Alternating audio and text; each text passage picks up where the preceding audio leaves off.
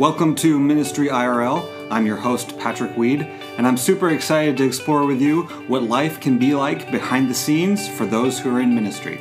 Let's talk about what ministry is like in real life. I never thought that this would happen. Um, I've been following Carlos Whittaker now for over 10 years, and this guy, man, um, you have inspired me so, so much. And I just want to say, first and foremost, thank you for making the time today to join us on Ministry IRL. I really appreciate it, man.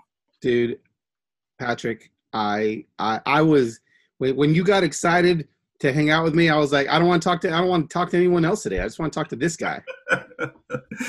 oh, dude. So I went back and I was looking through things. So I go as far back as your Ragamuffin Soul uh, like a blog that you were writing way, yeah, blog. Do people even know that listen to your podcast what a blog is? Only the ones that are as old as we are, my friend. Right, right. so one thing I found, um, I don't know if you remember this, but you, uh, I mean, you've got a whole bunch going on. You've you've written some books at this point. You, like you, we were chatting, you do podcasts everywhere right now. Um, a lot of people probably know you from your single ladies viral video. That's a big one probably. Yeah. The one though that I remember the most is, and I don't know if you remember this, but so I bought like your your EP or your your you know music release that you did, the um all those songs, and I remember watching some videos from you back then.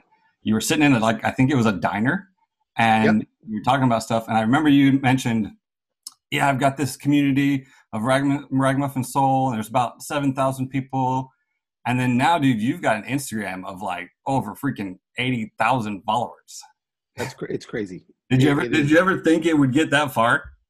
Um, I don't I don't know. You know, like I feel like even when even when I mean, because the truth of the matter is, a year ago, um, even I mean, just twelve months ago, my Instagram was like thirty two thousand, and um and so even when it was you know not 80,000 not more than double what it is now like the community was still so strong you know and it was a lot of people that read my blog that came over um, to Instagram once I started doing that. And then obviously Instagram is my blog now. Like like Instagram is where I share my heart write three paragraphs a day just like I did on my blog. And um and so the the community has always been um very committed um, they they've always been they've always felt like they were a part of my a part of my life, and I I feel like more and more people are discovering that you know I my my calling card used to be um, authenticity. That was like my my calling card back in Ragamuffin Soul days. I was like, I'm you know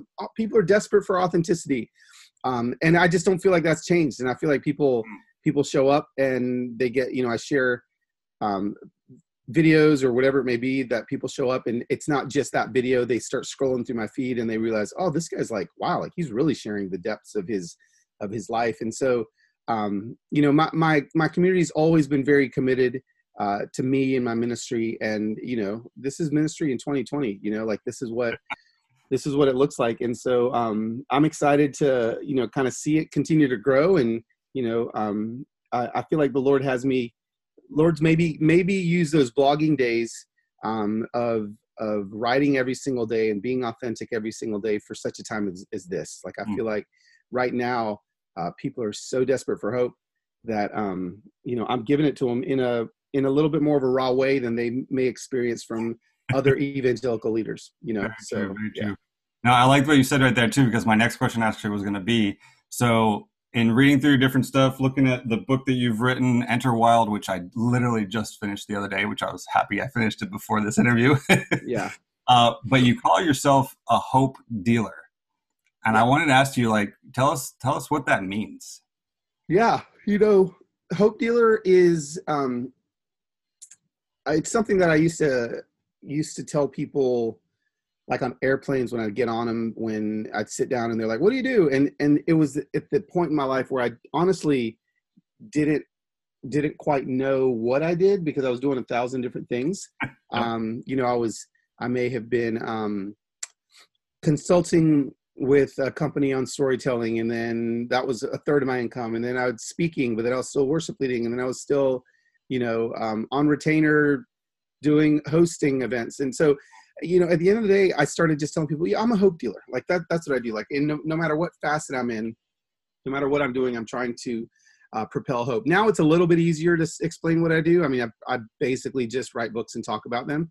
Um, but but the hope dealer thing is, um, it's true. Like it's it's it's what I feel called to do. It's what I feel. Um, um, it, it describes how people feel about what I'm teaching, uh, how people feel about the content that I'm producing, and so it's really it's really what what I what I like to be known as still. You know, like I'm a hope dealer, um, and uh, maybe I should get a shirt with that or something.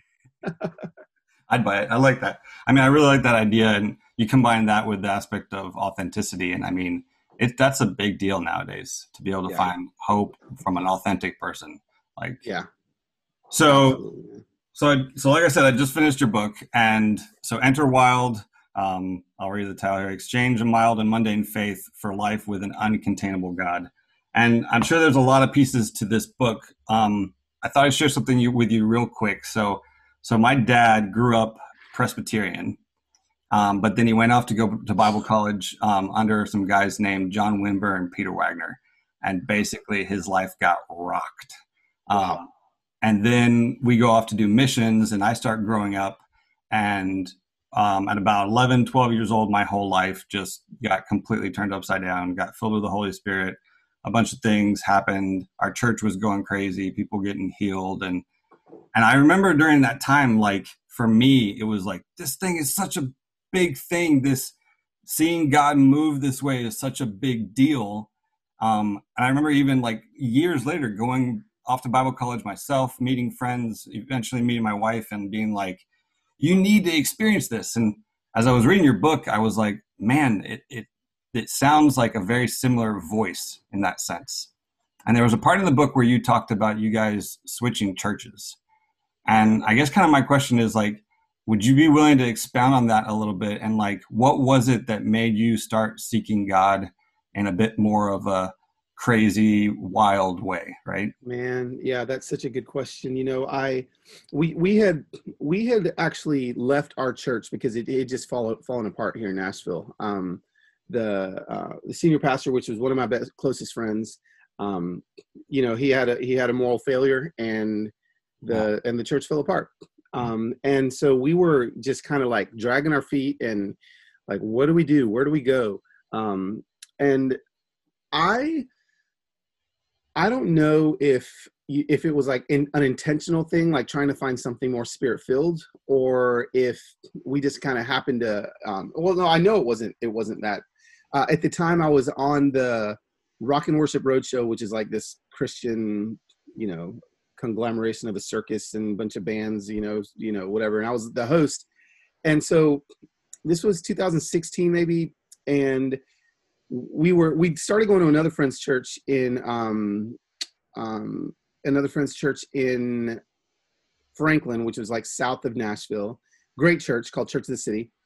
Um, it was just a little too far for us, and so while I was on tour, my wife decided to start checking out some other churches. So, you know, we had a lot of friends that went to this church called the Belonging, and the Belonging was was meeting in a in a space in a rented space called Rocketown, and all I knew about the Belonging was like just all the beautiful, pretty um, young, yep. beautiful Christians go to, you know, and um, uh, and so like like as um, as as we um, as Heather started going there, she felt really um, she felt really like the first day she went there with the kids. I wasn't I wasn't there. She said she felt the presence of God like she'd never felt before, and I was like, what does that even mean? You know, like What, what, are you talking about? Like I've led worship my entire life. Like I I get goosebumps when when we you know sing you know whatever new Chris Tomlin song there is. Like I know what the presence of God is, and um and so they they they they went like three weeks in a row while I was at town, and I was like, listen, that's cute, but like we're not going there. Like I just want to let you know, like we're not we're not going to this church. Like actually at the time, um I had had a run in with with one of the pastors. So there's co-pastors there, Alex and Henry Seeley, and um, Henry was well. So they, they came from a church called Planet Shakers in Australia, and so Planet Shakers is a big. It's basically second biggest church next to Hillsong out there. Yep. You know, if you remember the song Healer, like all these incredible songs came out of Planet Shakers. And so um, the, he, they were the worship pastors there. And so once like it was creation festival like 2011 maybe 2010 like i'd run into him in a green room somewhere and i just remember like not having the greatest experience like like i don't know like you know it's so funny like you that's the worst thing about being kind of known is people judge you based off of one experience with them like he mm-hmm. may have like had a stomach ache like who knows like yeah. all i remember is like i tried to say hey and like i i felt brushed off and so i had this this small little inkling of a feeling like you know what like forget that guy. You know, like like he's not. And so when I found out they were the pastors of that church, I was like, I'm definitely not going to that church. So Heather convinces me to go to the church, and and I said, okay, I'll go for one Sunday, but that's it. So I show up, and it was. Ex- I mean, you know the you know the rest of the story. I mean, any, anyone can figure it out. Like the the palpable presence of Holy Spirit was just it. I I've never experienced anything like this. I mean, mm. it was mind blowing. The, the, one of the worship leaders, Meredith Andrews, um, I'd I'd like made a record with her before, and she used to be a worship leader at a church called Harvest in Chicago. And I remember like, oh, that's that cute little worship leader chick that like, you know, she was kind of like the pop version of worship leading back in 2010, 2011. She was leading worship, and there was something completely different about her on that stage. And I was like, this place is incredible. And then eh, this is the the nail in the coffin. Um, so the message was like straight to me. Like I was crying the entire service. Then Henry gets up on stage, the same same Henry that I ran into in a green room, and he's like, at the end, he's like, um, okay, so you know, church, you know, service is over, but church is not, you know. And I was telling her, hey, let's get out of here fast because I don't want anybody to see me, um, that because I don't want them to know that we visited here. She's like, that's stupid, but okay. So we ran out of the ran, ran out first before he dismissed, and then he dismisses as we get through the door, the back door, and I was like, okay, so nobody saw us, and so we're walking in the parking lot, and then all of a sudden I hear behind me, Carlos, Carlos. And I was like, and I turn around and it's Henry and he's shouting my name. Somehow he got off the stage, sprinted to the back and started yelling my name. And um, I was like, well, and he ran up to me. He just grabbed me. He said, hey, man, like, just to let you know, our church has been praying for your family. And we, we know that you guys have, have left, you know, Cross Point. And I was just so glad to see you here. And just, you, you, you can feel safe here. And, you know, if you ever need anything, let us know. And dude, I just started weeping. Like I was like, ah, you know. And wow. he told me later, he said he while he was up there, he said Holy Spirit like put a spotlight on me. He said it was completely dark out there, and he said it was like a spotlight. It illuminated me, and Holy Spirit said, chase him, like go after him. And so he ran after me. And dude, that, that's just like that was the first Holy Spirit story of a million that have happened since we've been at that church. So yeah, everything changed when we went there, and it's um it's been an incredible, incredible, incredible experience. That may be more than you wa- wanted to hear, but no, that was really good. Actually, that was probably my my biggest point of like interest of like wondering, just like because like you said, you share so much of your life, and that one I was just like, man, how did you know this guy who's I mean, I don't want to say conservative, but like, you know, the down south yeah. Bible Belt kind of guy. And then now all of a sudden you're writing this book where it's like Holy Spirit moving and doing stuff and changing your life. And I feel like also like, and there's like too many pieces, uh, but I don't want to like not touch on some of them. All the stuff that you went through with your marriage, yep. all the stuff that you've gone through with your daughter. Like, I feel like sometimes when, let's see, how do I say this appropriately on a podcast? When everything hits the fan, it's kind of sometimes the moment where I, I feel like God goes, and now I'm going to show you my power. Now I'm going to yep. show you where I can come in and I can radically, you know, affect your life and, and where you need me the most. So, and dude, like, I think I, on that point too, I want to just say, like, thank you.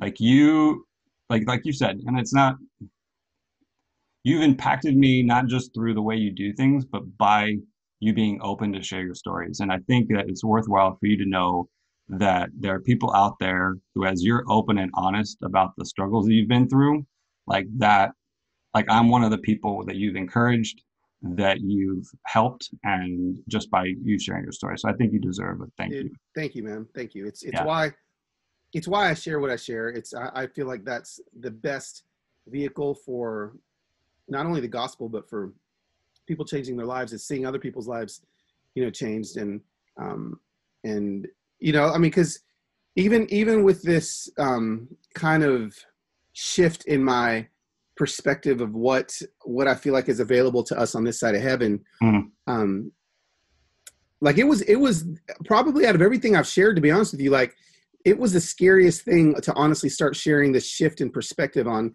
Holy Spirit and miracle signs and wonders because I, my following was a just a bunch of white conservative evangelicals that you know it was that were kind of living in the land of sin management. And um and when i you know got on the boat and left the shores and i think i i use this example in the book of left the shores of sin management and immigrated and got stepped off the boat on the lands of miracle signs and wonders.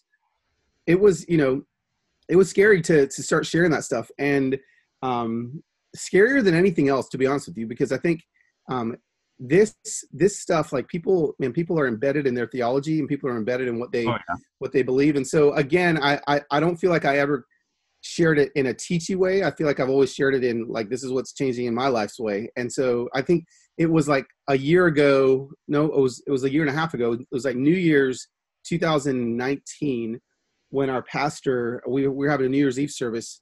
I don't know if you remember this but but he um he called me forward at the end of the service and prayed this word over me.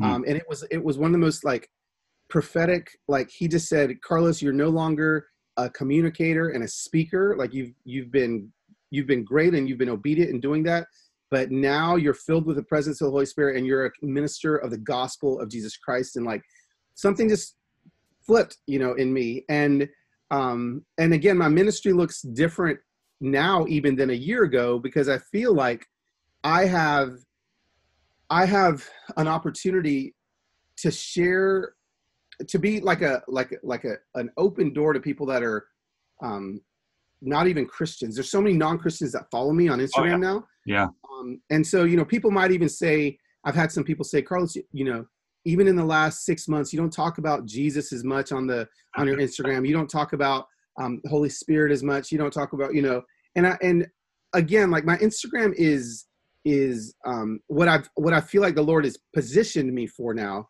Hmm. an introduction to people to see the work of holy spirit through me not necessarily me speaking about it right and so like preach Yeah. the gospel in every season but if you have to speak about it right like so like we're we're constantly i'm constantly being the gospel and people there's a lot of people that are like huh like you know i would never buy a religious book i get this all the time but but i love you and and love your family and so i'm going to buy your book and i'm like holy cow i mean if there's ever been a book that's unapologetic about the gospel mm-hmm. it's enter wild and Yep. so i've got i've got these atheists like dming me going hey man i'm on chapter five and I don't have a Bible, but you're talking about praying the promises. Like, can you give me some of these promises to pray? And so this is kind of like where I find myself in this sweet, sweet season of of of being filled with Holy Spirit, yet being a light to the to the world that um that maybe doesn't have language to understand what that is, and it's it's been a blast. Yeah, well, that's so cool. So I want to touch on one quick thing too. Um, you've dealt with, and you you kind of walked into it already. So you've dealt with a lot of people. I'm just going to say it, judging you, Yeah, like outright, like you're not doing enough. I, I actually really, I don't want to say enjoy because that seems like it's wrong. But when you share the DMs and and kind of just what happens in your like conversation with people, I'm just like I Yeah. freak out and I just start laughing. I'm just like, this is crazy. I did too. So- Yeah, and I, and I know. And so, and you've been around enough pastors and enough people who deal with like when they step out, when they're trying their best to do what God's tell them, but at the same time, it seems crazy. You know, they they start getting people who are just like, "You're the worst. I hate you," or you know, they start getting judged or like, "That's crazy. That's not of God. That's not safe."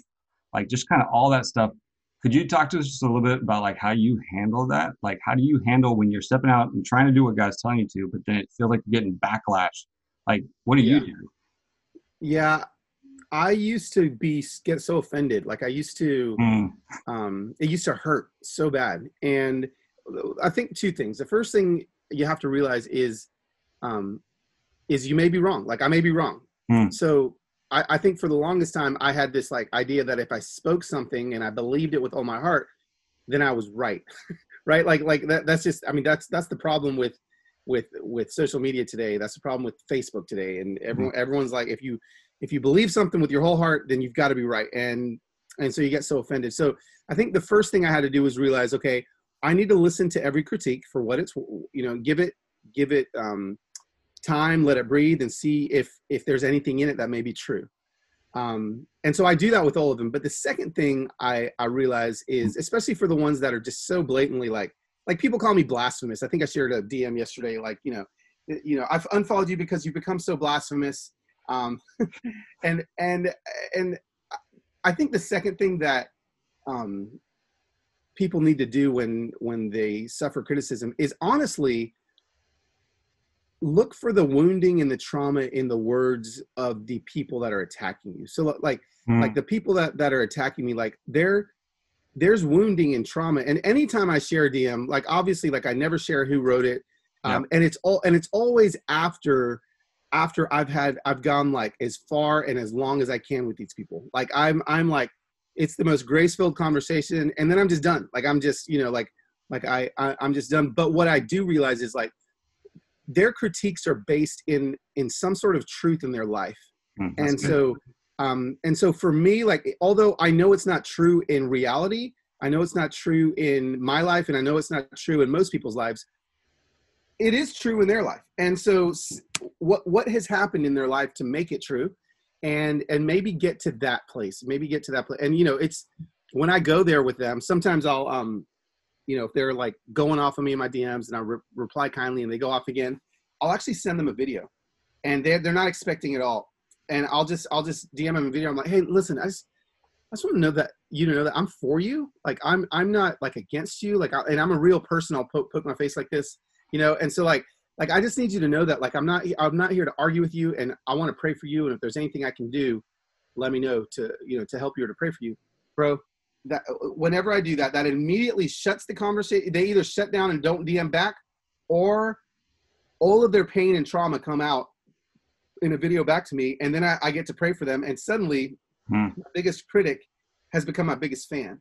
And yeah. so, you know, I, I try to tell people all the time that if critiques get so personal to you and, and the insults get so bad, um, go to their pain point, go to their trauma point, and and and actually remove the conversation from whatever it is you're talking about and ask them how it is you can pray for their pain point. And it, dude, it's it's been the most eye-opening thing for me. And so I guess two things again: one, look for truth in their critiques, but two, um, go to their pain point and um, and realize that that they're speaking out of trauma.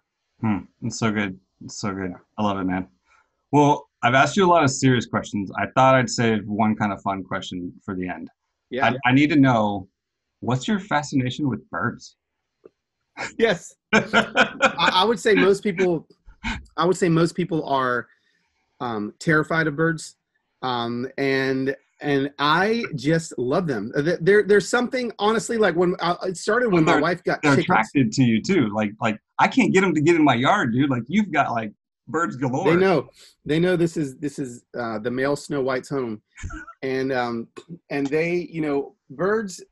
I was starting when we got a chicken, and I just remember my mind being blown that a chicken can lay an egg, and in 27 days, um, that egg is is like a functioning chick. Like I, I just remember thinking, like, how can something go from like a yolk to like bones and a heart beating and and feathers and walking around and being so cute in 27 days. And I just remember yep. looking at that thinking like that's God is incredible. Like mm. how can you not look at a chicken egg and think there's a God? Like I, I, and I just remember seeing that. And then uh, that went into a, a, robin built a nest in my backyard and I got yep. into that. And then now we got a bluebirds and a little bluebird house yep. in the front yard and I'm into that. It. And so it's just become a cool thing.